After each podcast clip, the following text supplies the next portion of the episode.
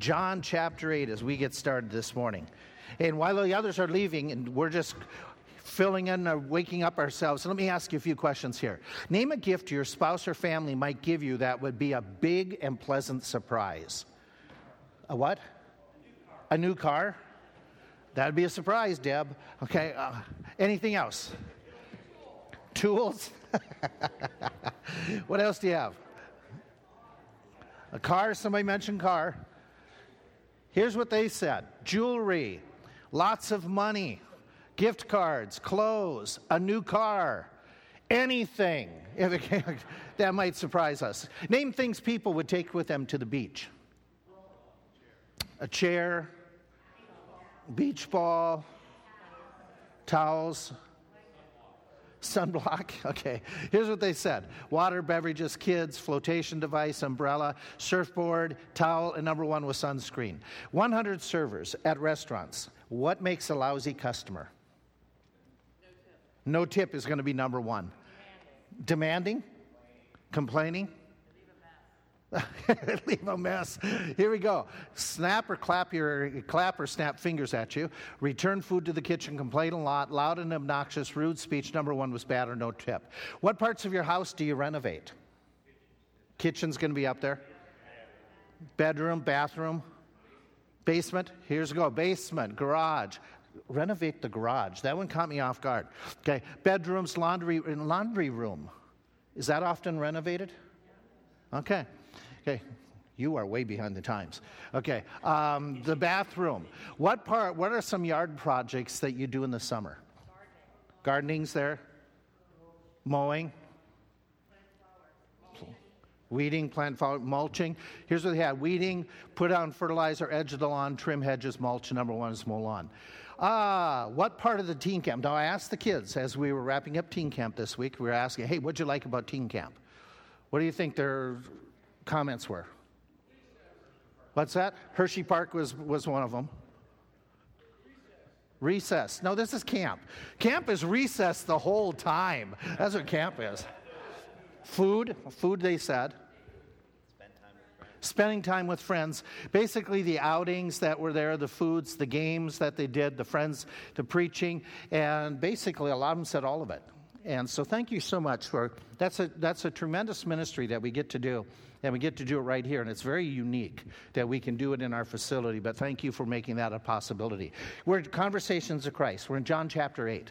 In John chapter 8, 7 and 8, where we left off last week, this is Jesus being take. Um, Jesus is preaching in the, in the feast, and they bring a woman who was taken in the act of adultery to him. So we pick up in John chapter 8 and we get the scenes and the conversation. Jesus went to the Mount of Olives. So, what's that talking about? Okay, he had preached the night, be, the day before. It's uh, towards the end of his ministry. It's in the la- it's around October, so he die, He's going to die in March or April. And so what happens is he's there. He's preaching at the annual feast. The feast is taking place after he taught in the temple all day in John seven. What happens is he leaves and he goes and spends the night. Probably the the suggestion is that he might have gone out to the Garden of Gethsemane because it says later on that they frequented that place. And so he's real popular with the crowds, but already the leaders want to get rid of him. And they're conniving how to get rid of him. And by the end of this story, they want to stone him. And so he leaves, comes back the next morning. Uh, with the disciples, and he gets into this conversation that starts. He went out into the Mount of Olives, and early in the morning, he comes again to the temple, and all the people came to him. He sat down, he taught them. The scribes and Pharisees brought unto him a woman taken in adultery when they had set her in the midst, and they said, to him, this woman was taken in the very act. What they're trying to do is they're trying to lay a trap for him. And we talked about this last week when we made these observations that this woman who was brought is the law said she's supposed to be killed. She's supposed to be stoned if, if guilty. And again, if you find somebody guilty, you take them to the civic authorities. They in, interrogate. It wasn't mob rule. Let's not just run off and say people could just haul somebody out and kill them. That wasn't the concept in, in Bible days, in the Old Testament uh, law. And so they bring this woman, and they're challenging Jesus And notice how they said it. It's very interesting the way they phrased it. They said unto him, um, Master, this woman is taken in adultery in the very act. Now Moses in the law commanded us that we should be, that such should be stoned. What do you say? And so they're trying to pit Jesus against the law. Okay, that's where they're going. They're trying to see if he's going to agree with it. And so the intent behind this is they're trying to trap Jesus. If he says kill her, or if he says let her go, what are they going to say afterwards? Let's do the first one. If he says kill her, what are they going to accuse him of? Not caring. Okay. What else could they accuse him of? What's that? He's not the Messiah that he claimed. They're gonna, and remember, right at this point, what are people calling him? They're calling him the friend of sinners. Okay, and so they're gonna, they're, and they're, he's popular with the crowds because of his compassion, and so they can attack it. They could also accuse him of a legal crime. Who's in control of the region? The Romans. What can't the Jews do? They can't execute. So if Jesus advocates for execution, they can accuse him of taking authority and trying to be treasonous against Rome. Now, if he says, don't kill her, what are they obviously going to say, to, say about him? he's not obeying the law and they're going to they're going to accuse him so they think they've got him totally trapped backed into the proverbial corner and jesus Jesus, his response is interesting, okay? That what happens is, this they said, tempting him, verse, eight, verse 6, that they might accuse him. Jesus doesn't say anything. He stoops down with his finger, wrote on the ground, as though he heard them not. So they continued asking him, and then he get, lifts up himself and he responds. So initially he's just kind of ignoring, but they keep up. They keep up. They're nagging him, they're, they're berating him, they're badgering him. And so then when Jesus, after he finally gets up, he that is without sin among you, let him ca- first cast the stone. By the way, in the Old Testament law, the way they made application is the accuser was supposed to be the one who was supposed to uh, instigate the stoning by being the first one to cast the stone, or be there and um, and be basically advocating for this. So if you're going to accuse somebody, you've got, you're involved in the capital punishment itself. That would that would cause some to hesitate. And so basically, if you're if you're executing somebody, you're taking part. You better make sure that personally you yourself are yeah, you're with the, you're basically not being a hypocrite in this thing. Okay, and so, and, he, and the idea here, with, yet he's who without sin, isn't the idea of, okay, we got to find a sinless person to do it. It's the idea you're not being hypocritical in what you're accusing this person. And so he returns to writing in the sand, and we're going to pause. What did we say proves in this text that those who brought this woman to him, that they were all hypocrites? They're accusing him. They're trying to get him to say, You don't follow the law. What in this passage tells you they weren't following the law? What's that? They didn't bring the guy. If she's caught in the act, there's a, there's a partner here. Okay, so they don't bring the guy. So uh, they, you know, they're, they're, not, they're not following the law. They're trying to trap Jesus. And, and, again, we talked about this, and Bob, you brought it up when you said about he might have written down their sins um, in the sand. We don't know exactly, but that is a suggestion. The suggestion is that maybe even some of these guys, they complicitly arranged this scenario for this woman to be caught in adultery, that one of their cronies was the guy, and they offered protection. We, we don't know any of that. But we know that, it, that they weren't following the law. we know that they were violating it. And so when he says, basically, you who are following the law in this matter, okay, then you cast the first stone, is his concept here. What do they do? What does the next verse say? What happens to these people? They disperse. And it gives us a little bit of more information. It, it, it goes, it's interesting. It goes from the oldest to the youngest. Why, why would that be? Why might that be? Human nature question. Why might the older ones not would they would start walking away first? They might have been the authority. They might have been the ones who really connived in this. They might be more aware of their own foibles and feebles They might not be as zealous as a younger person. We don't know, but it's interesting. John adds that, and I don't know why he adds it. You probably have more insight. But they, they go away quietly, and the point is they're accusing Jesus, they're trying to get Jesus to say he goes against the law, and they themselves obviously violated the law. So they're without sin. They're being hypocritical. We paused last week and we said, okay, taking just this part of the story so far, what does this tell us about Jesus? And we made a few observations we want to build upon. He's not against God's word. We made that clear. He was, in fact, when he gave the Sermon on the Mount, he said, I am not come to destroy the law and the prophets, but I am come to. Okay, so he's all for the law. We pointed out as well, he's not intimidated by pressures the social pressures of the Jewish leadership trying to put him in a bad scenario. He's going to stay with truth, with principle, no matter what. We made this observation. He was merciful when it wasn't deserved. Pooch, you came up afterwards and you made comment again, just reiterating it. God is so merciful.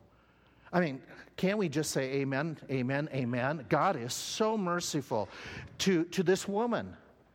But what we sit here and say, not only to the woman, God was merciful to, yeah, all of us. All of us can see ourselves in a mirror on this one.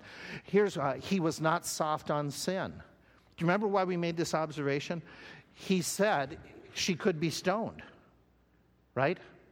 And then what does he tell her afterwards? Okay, so we're going to come up to that in a second. He was not saying or suggesting, and this is, this is where one of these texts they twist what Jesus said, and they said, okay, this is saying we're never supposed to judge people. It's wrong to judge people. The passage never even goes that way. Okay, it never even suggests that, but uh, Jesus never said it's wrong to judge people. But we know, and this is an illustration of it, it's wrong to judge others if we are being hypocritical. Okay, uh, so that's good. Let's do this one. We stopped here. Jesus is insistent that those, bless you, those who are forgiven should not continue in sin. I, I want to take a few minutes because we need this. We all need this one to talk about. Okay, where Jesus in the story, as it goes a little bit for, farther, when he had lifted up himself and saw none but the woman, he said unto her, Woman, where are your accusers? Has no man condemned you? And she says, No man. He says, Neither do I condemn you. There's mercy. Go and sin no more. Okay, so let's let's think this through. Okay, Jesus is insistent that those who are forgiven of sin that they don't go on. And what's interesting, he doesn't tell the woman, "You got to walk with me and stay with me." He doesn't tell the woman, in order to what you need to do is you need to go and become, go into a monastery or a convent or some type of place and isolate yourself from the world. He doesn't say that. Okay? He doesn't say to the woman, you need to, do, do, you know what I mean by pillar saints? Do you remember those from history? They would literally have little mountain peaks or they would build pillars and people would live up there. And they would stay up there for weeks, for months. And the reason was Okay, it ended up being everybody could see him, but their motive supposedly was okay, to avoid temptation. I'm going to get up on this thing and I won't be tempted. But but Larry, let's just go with what you said. What would be the greatest temptation by sitting up there and having everybody you know, pride. Yeah, everybody's seeing you and how, oh, you sacrifice and suffer so much. But uh, these pillar saints, you know, did that, and we, and we know that that's a problem. He's, but Jesus doesn't say anything other than, lady, go live your life, but don't continue to live in sin. And so we know this is true. Not only can any and all sins be forgiven, but any and all sins can be overcome. His point to this woman is you can overcome any type of temptation. Okay, and so let's expand this. Let's help ourselves for just a few moments. This isn't in this text, but from other teachings of Jesus and the apostles, what must we do in order to overcome temptations to sin? Let's talk, let's, let's keep it in mind. We've got besetting sins, and we all do according to Hebrews. Every one of us has at least one besetting sin. Some of us we feel like we've got the corner on besetting sins. There's so many in our lives. So, what do we need to do in order to overcome sin? Any thoughts? Okay, we need to submit to God. Anything else? We got to take the sword of the Spirit. I am so glad somebody brought it up. We just preached on it last Sunday. Thank you, Bob. Okay, just for that, I owe you. Um, I don't know what, but I owe you. Uh, okay, we need the Word of God. Anything else that we need to do? Need to pray about? You got any Bible, Bible passage to back that one up? There's several. We're gonna, it's going to come up in a few moments. I didn't know if you knew something off top. Um, Jesus with Peter, Satan desires to sift you, but you need to be praying. Okay, anything else that we can do? What's that? Spend daily time with the Lord. Okay, anything else that we can do? Surround yourself with God. Hey, I don't even need to teach this lesson. You've got everything so far. Anything else? Okay. Um, make no, the verse, make no provision. Okay, you, have covered everything that I was talking about. And, and what I was going to mention is there's all kinds of ingredients in cookies that are really good when they're all mixed. Probably by themselves, flour isn't so good. The eggs just, you know, just raw eggs, okay, the vanilla. But what it makes, oh, yeah, they, oh, that's just gross. They just slide down better. Ah, that's just gross. Okay, I suppose you like clams and oysters. Ugh, that's on the level of coconut. You just, oh, slimy. You can tell I don't like slime. Anyway, um, so you mix the things together and you get cookies. You know, uh, uh, one of the five food groups.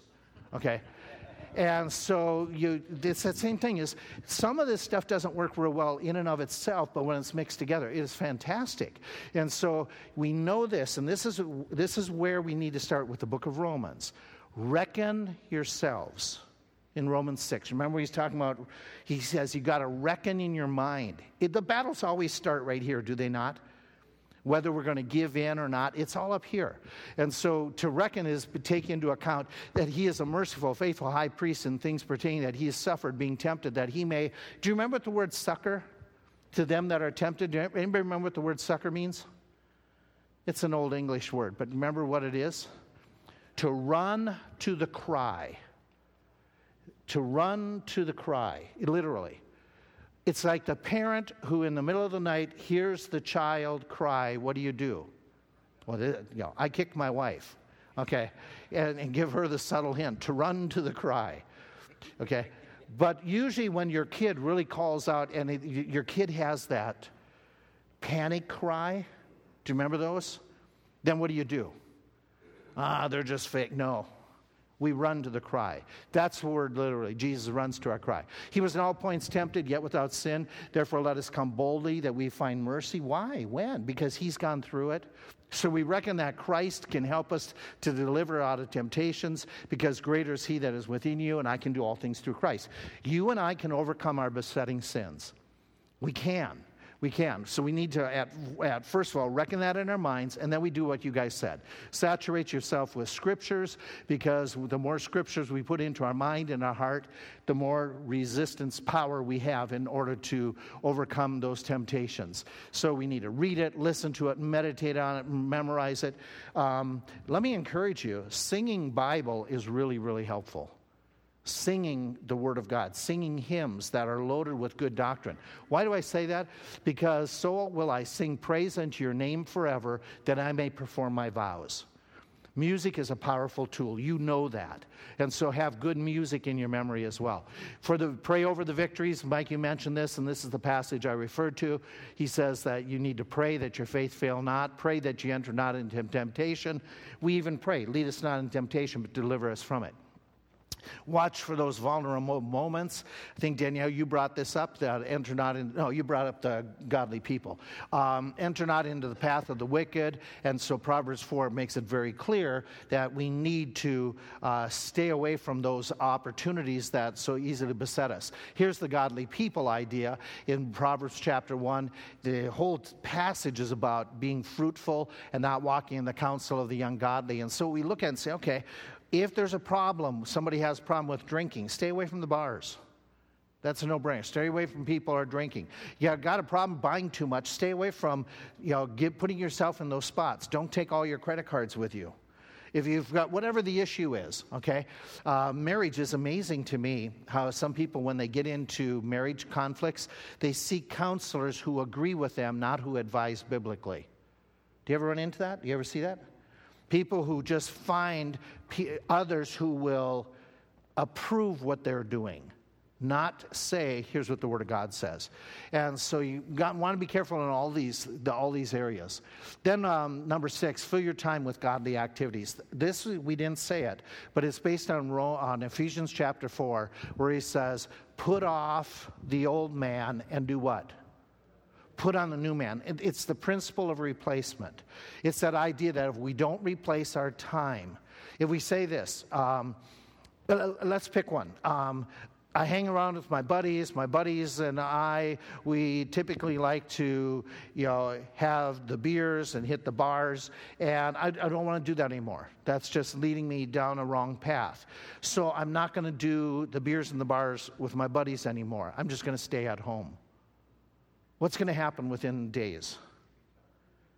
You're going to go back to it. Why? Staying isolated at home, you're going to be lonely.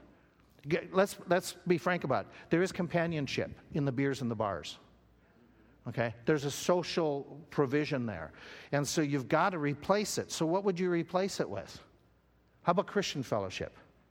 Get together with other believers and develop those new friendships. But you got to replace it.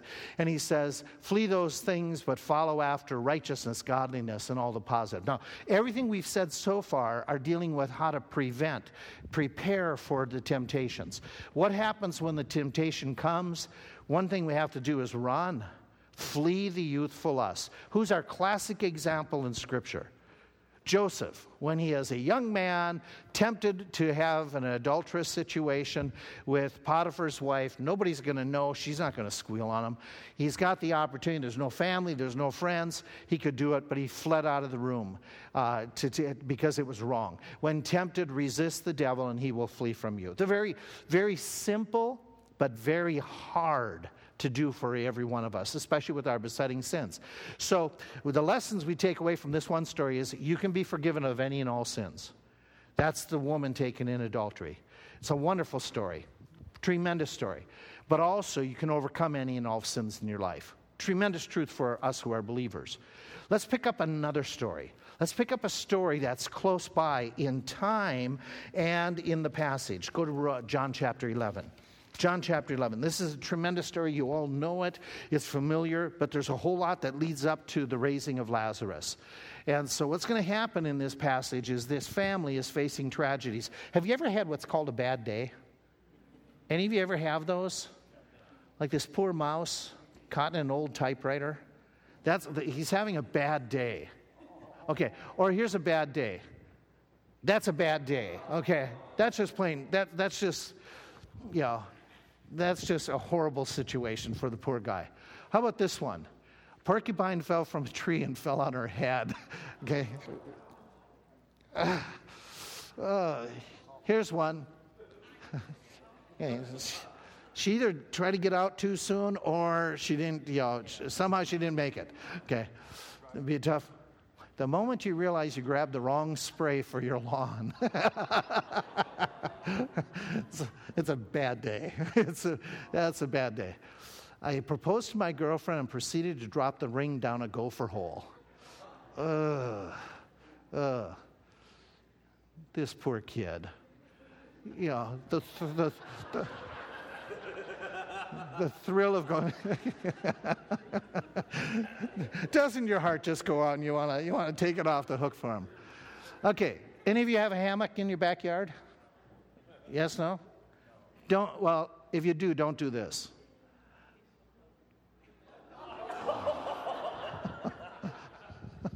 it's just, uh, it's, it's not a good day. It's not a good day for these people. Okay, so in John chapter 11, it's not a good day for Mary and Martha. Okay, the story starts off, and you know the setting. It's in the last weeks of Jesus, weeks of Jesus' ministry. And so things are winding down, and he's headed towards, uh, towards uh, Jerusalem. We know where he's headed for. The Jewish leaders have put out a warrant basically for his arrest. They want to kill him. And so they're, uh, they're, they're aggressively trying to get rid of him. Yes, when he gets to the city, he's going to speak in the temple for several days, but now it's, it's open hatred that they have for him, and they want to kill him. And so Jesus is traveling in that direction, and while he's traveling, he gets a communication okay? That his one friend, Lazarus, who we know from the story, Jesus stopped there at times, Lazarus is very ill. So they send him a text of ancient, uh, ancient ways that he gets the message Lazarus is ill. And they don't say in it, they don't say anything about you've got to come. So basically, what they just say is the one whom you love is ill. Implication is come. And they fully expect him to come right away. Do you remember what happens in the story? Does Jesus go right away? No. What's he wait? Okay, he waits several days. Okay, and in that conversation while he's having with his disciples, he makes some statements that are profound statements. When he heard of it, verse 4, he said, This sickness is not unto death, but for the glory of God, that the Son of God might be glorified thereby. What has he just done with popular teachings today about illness? There are, is there popular teaching today that says illness is all illness is of the devil? Yes, it's a popular teaching. And if you have enough faith, you will never you'll never get sick, you'll never run out of money, you'll never have problems. Okay, does that is that true? Okay. I mean, do you have all the money in the world that you need plus some? Do you ever have illness? Okay, and so what Jesus has done in that statement, very important theologically, he has just countered all the faith healers that say sickness, it's, it's God's will that nobody ever gets sick. That's just not true. That is not true. This isn't the only story. John chapter 9 opens up with the same thing with the lame man.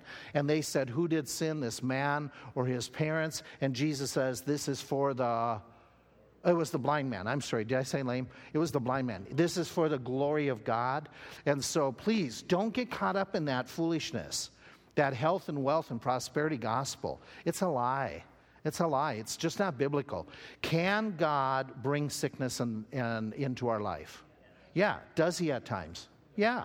Yeah. Can, is, can, he, can he allow poverty in our life? Sure. Illnesses, anything? Yeah. And uh, it's not to hurt us, it's to help us.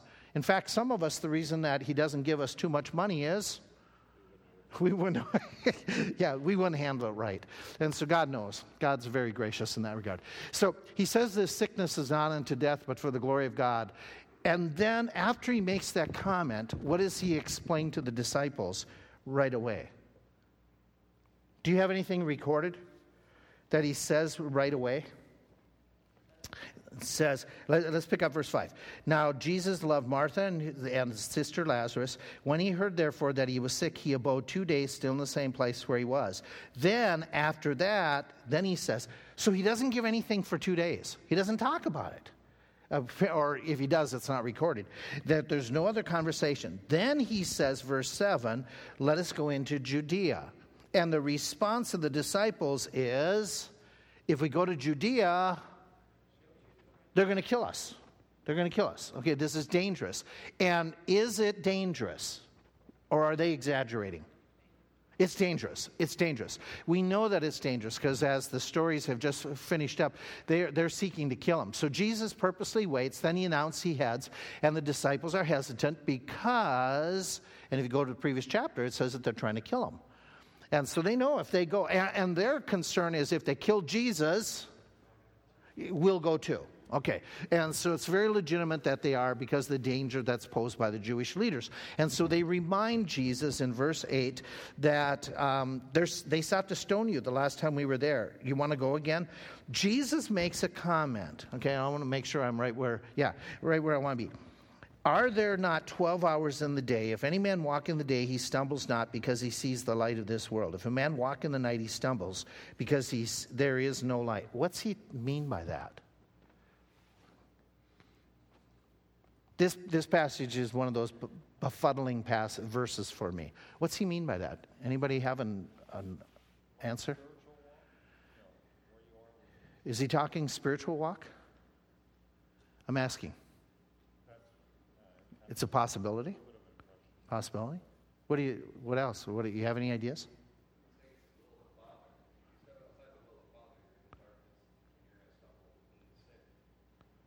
Okay. So is the light being in the will of God? Okay, then what's that mean? In light of, in light of, now keep it in context. Okay, okay. In context, what, what, what's been the conversation? There's danger. There's danger for you if you go to Jerusalem. So, in the will of God, is there a safety? To a greater degree, there is. Even if it means you're going to lose your life, there's still a safety in the will of God, right? Um, so I think that's what he's, because remember what he's been saying up to this point, my hour is not yet come, my hour is not yet come. He's mentioned that several times. And so it's still daytime for him. It's still not the nighttime. It's still not the end of his, the end of his ministry, the end of the day. So while it's still daytime, let's go. All's good. Okay, we're still walking in daytime. When the nighttime comes, that could be a, that's going to be a more dangerous time, and it's going to be a more dangerous time for the for him and the disciples when his ministry is done. Yes, he, he's going to he's going to suffer. He's going to die. The disciples are fearful, and there's nighttime, especially from his his um, his crucifixion until when does when does daybreak spiritually come? Resurrection the resurrection. So in that regards he says let's go. We're, we're, we're okay because we're in the will of god. It's still daylight. Then he says i'm going to wake him out of sleep. And the disciples response and this is this is important just because historically the disciples response is well if he's sleeping he's okay. He's okay. It's a good thing. And jesus then says he's going to he's going to clarify a new a new phrase here He's, he's dead. And so Jesus now, uh, and from here on out, it becomes the euphemism that basically somebody is sleeping, becomes a euphemism. Uh, that's going to be used several times in scriptures beyond this point. That comes up in, um, you know, those who are sleeping, referring to those who have passed away. And so Jesus is just introducing some language that is important for us to remember and to know what he's talking about.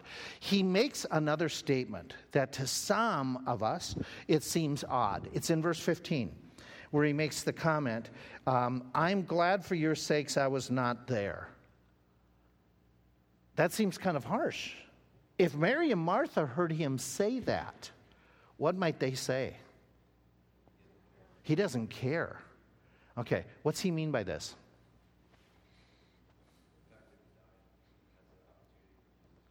Okay, is there benefit that's going to take place in Lazarus' death?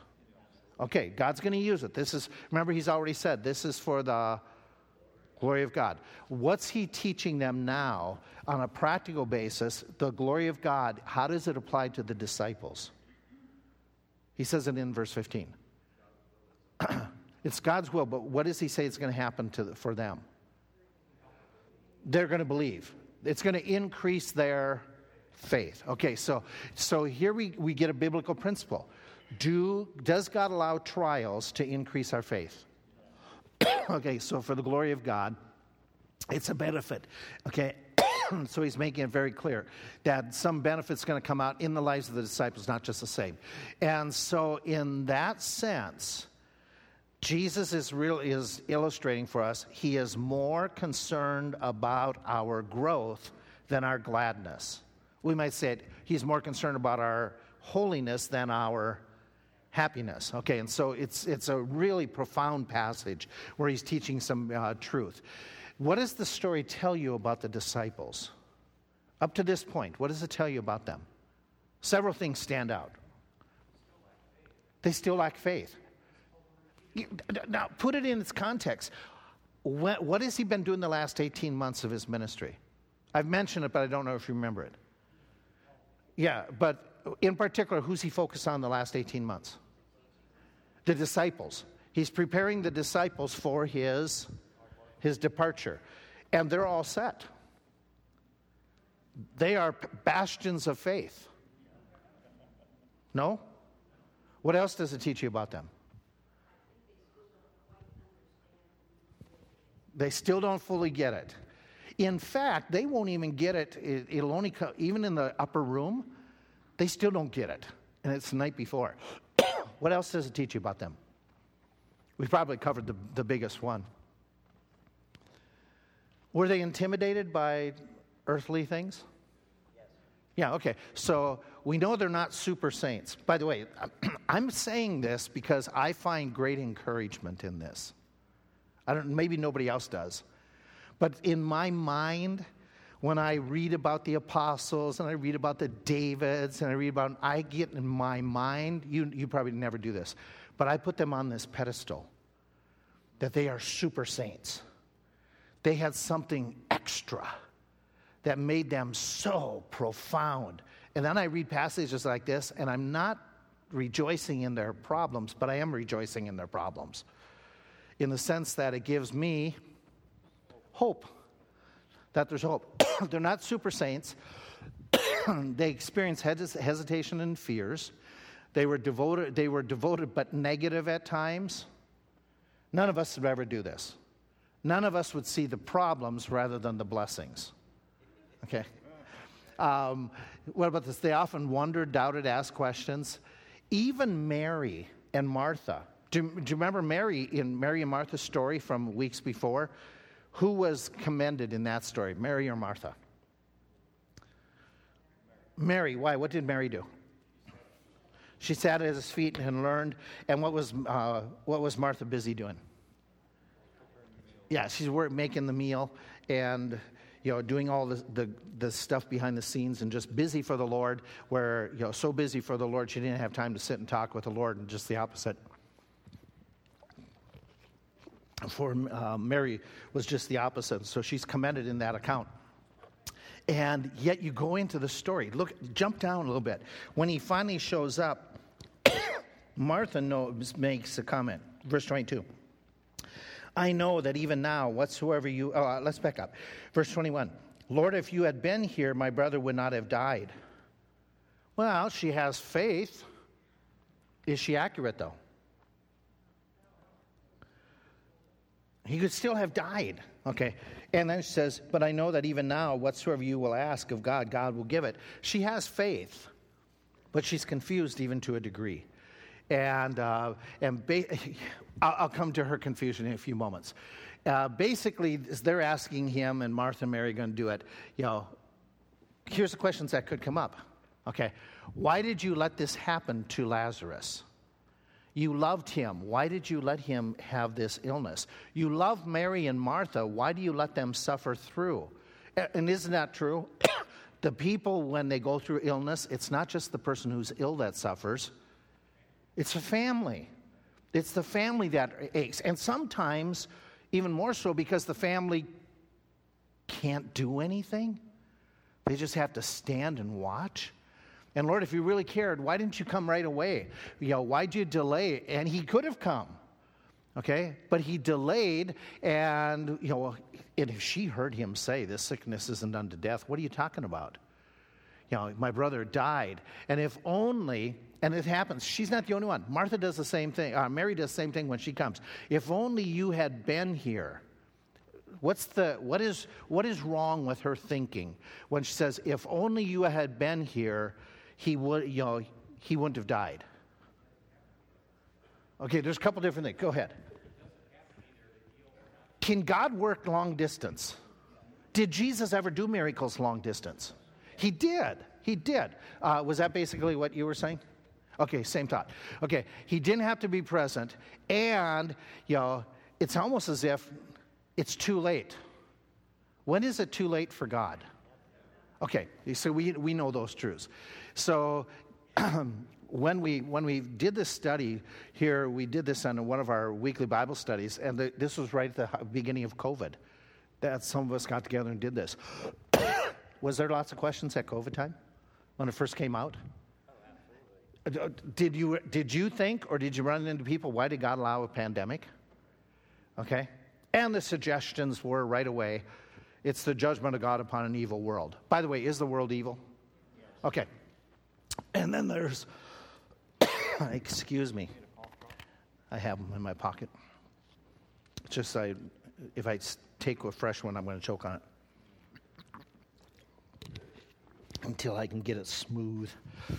So um, there's also not those questions. Anyway, here's what we're going to do. we we want to get to this spot. This story is one of the seven stories, and it's all written to help increase belief. okay, to help people to grow in their faith. We talked about that already. And he makes a comment. He says, This is to help out the disciples' faith. So, he repeats it to Martha. He talks to the disciples. This is all about increasing your faith.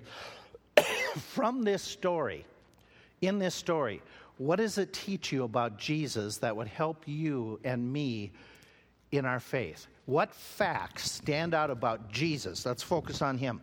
Stand out about him in this story that would increase our faith. I'm going to I'm to suggest them to you, okay? In this sense, Jesus knows. In the middle of trials, Jesus knows. You fill in the blanks. What so far have we read that indicates Jesus knows? What does he know? He knew Lazarus was, was dying or dead, and he was long distance. What else does he know? He knows what he's going to do. What else does he know? What's going to bring glory to the Father? What else does he know? What's that? Okay. Uh, who do you, what do you mean by that? You're, you're right on target. That was, I was looking for that one as well.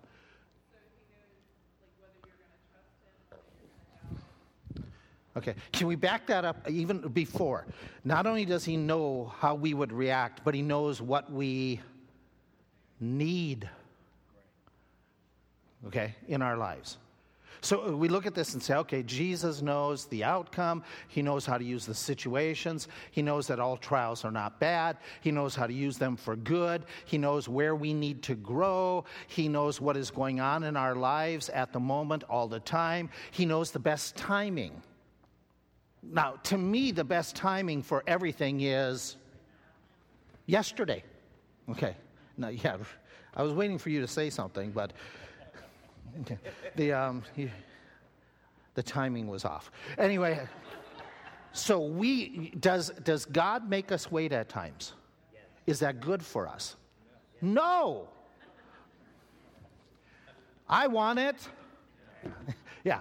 So he knows the timing. So we, we put this all together. He knows if a delay is better for us than answering a prayer right away. I don't like that, but it's biblically true. God knows the spiritual condition of everyone who's present. Oh, that's towards the end of the story. Remember when he stands there? And he lifts up his eyes and he says in verse 41 I thank you that you have heard me. I know that you hear me always, but because of the people which stand by, I said it that they may believe. He knows the condition of even the lost people around us that we're in contact with. God knows. He knows what words to use.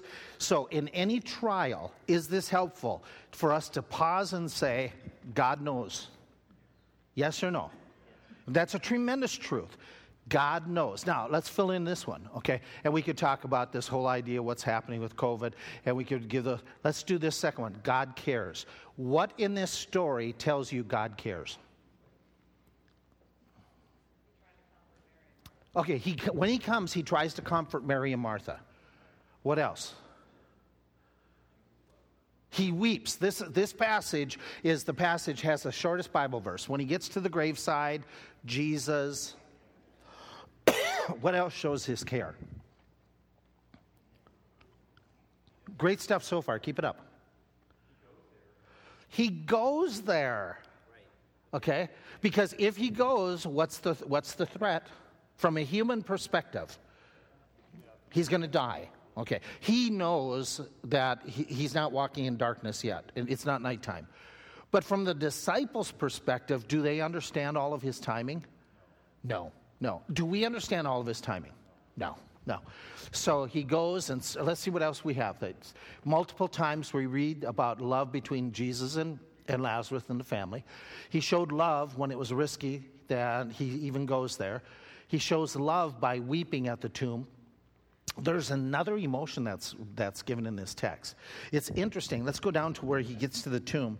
Um, oh, let's see. Verse 33. When Jesus therefore saw her and the Jews also weeping, which came with her, he groaned in the spirit and was troubled. I'm in verse 33. Does anybody have that last phrase? My, my, uh, my translation has, he groaned in the spirit and was troubled. Does anybody have something different? What do you have? You are using a phone? How can you use a phone and be spiritual? I couldn't resist. Sorry, Mike. Okay. He was deeply, he was what? He was deeply moved in the spirit and greatly troubled. Anybody have another translation for that phrase? Bob, what do you have? Yeah, this is the this is the only time it's used of Jesus. Okay, this idea, that first phrase, where it says he was deeply moved, he was. Deep, it has the idea of being really angry.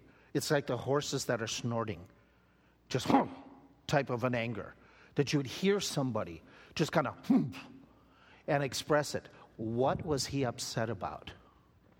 Why was he stirred to anger? Their lack of faith. Whose lack of faith?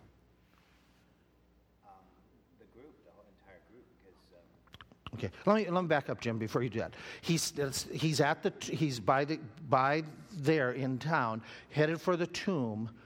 People are weeping and wailing. Okay, in their, in their funeral services, if you don't have genuine weepers and wailers, you hired them. You hired them. And they listed out what you need a minimum, uh, was in the rabbinic rules. And so there's a lot of, when you, when you come to a funeral, you're, you're hearing when we usually go to viewings and funerals, what's the, what's the norm? Quiet, silent, reserved. There it would be vocal, extremely vocal, because the louder, the better, because we show we really, we're, we're mourning really intensely. So you're walking into this, you put yourself with Jesus, you're walking in, you're hearing this, you're seeing this. Mary and Martha are distraught. They have both said to you, If only you had been here. And Jesus gets angry. So, with, who, when, with that in mind, at whose faith is in question? Are you saying he could be upset with? Particularly Martha and, Mar- Martha and Mary? Martha. That's, that's a possibility. What other things could he be upset about? Go ahead. Oh yeah, they accuse him, right? They say, "Oh, look how he look how he loved him. He's crying. If only he had come earlier." In other words, who they blaming? Okay, okay, that's a possibility as well. Go ahead, Anna.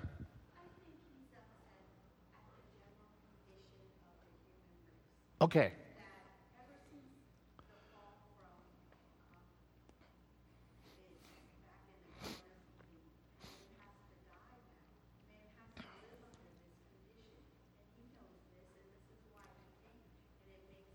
Mm-hmm.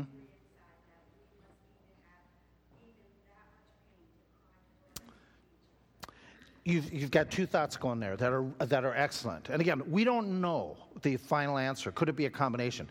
One is just the human nature in response to death. De- could he be angry at death? Because death is a result of sin. I mean, can he be angry at the scenario, the entire? This doesn't have to be this way. Okay, is that a, eh, what you were suggesting, as well as just the reaction of people? Okay, this whole thing. So, anybody else have another thought? Is there anything else he might be upset about? Some have said, go ahead.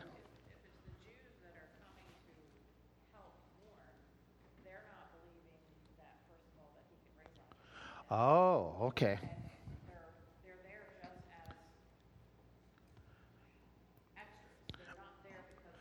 Okay, okay. Could, if you didn't hear what she was saying, um, she was, Patty was suggesting it could be the hypocrisy, the emptiness of the Jewish crowd, being there and going through the ritual without real compassion for the family. Okay, that could be that could be real. That could be some of it. Um, could it be because the Jewish people, and even had a conversation with Mary Martha, that they were doubting the resurrection? some preachers suggest this that he was really ticked that he has to bring Lazarus back. Yeah. Know, is Lazarus better off uh, if, if Lazarus had passed and gone to paradise? Is Lazarus better off than coming back? Yeah. So there's there's all these different possibilities that are profound. Okay, um, that is just You know, and there's where the information about how many how many wailers you have to have. Patty, you were suggesting some of this. I think the emptiness uh, of that suggestion, the um, the hopelessness, the lack of understanding. I think most of you said, and like I said, some suggest bringing Lazarus back. But the point is, he was moved emotionally. Is there anything wrong with emotions? Was God emotional? Yes. And so he had, had emotions at this point that are very interesting. So we have that Jesus showed that he cared in increasing their faith. And this is, this is a very, very important thought. It is hard to let someone you love go through any difficulty, even though you know it will help them in the long run. As a parent, is this hard to do with your kids? Oh, oh absolutely. Absolutely. Is this hard to do with somebody you're very close to? You know that you can't take away their problems, and it's a good thing, but you don't want them to go through it. But if you love, you have to let people stumble at times. Does that make sense? They have to go through hardships. Um, and again, we don't push them down to go through it, and, but we're there. But it's very important when we come to this. God's love is not pampering, but it's a perfecting love. So He has, He knows, He cares. Let me add this last one He works. Okay? So in the middle of trials, I know He cares, I know He knows, and the question is where is God? In the middle of trials, He's here. He's here. Uh, we're, we're not going to have time to develop it, but just throw it out. How does Jesus work in this trial? You know the outcome. Okay. I mean, what, what's the final outcome? What, what work does he do?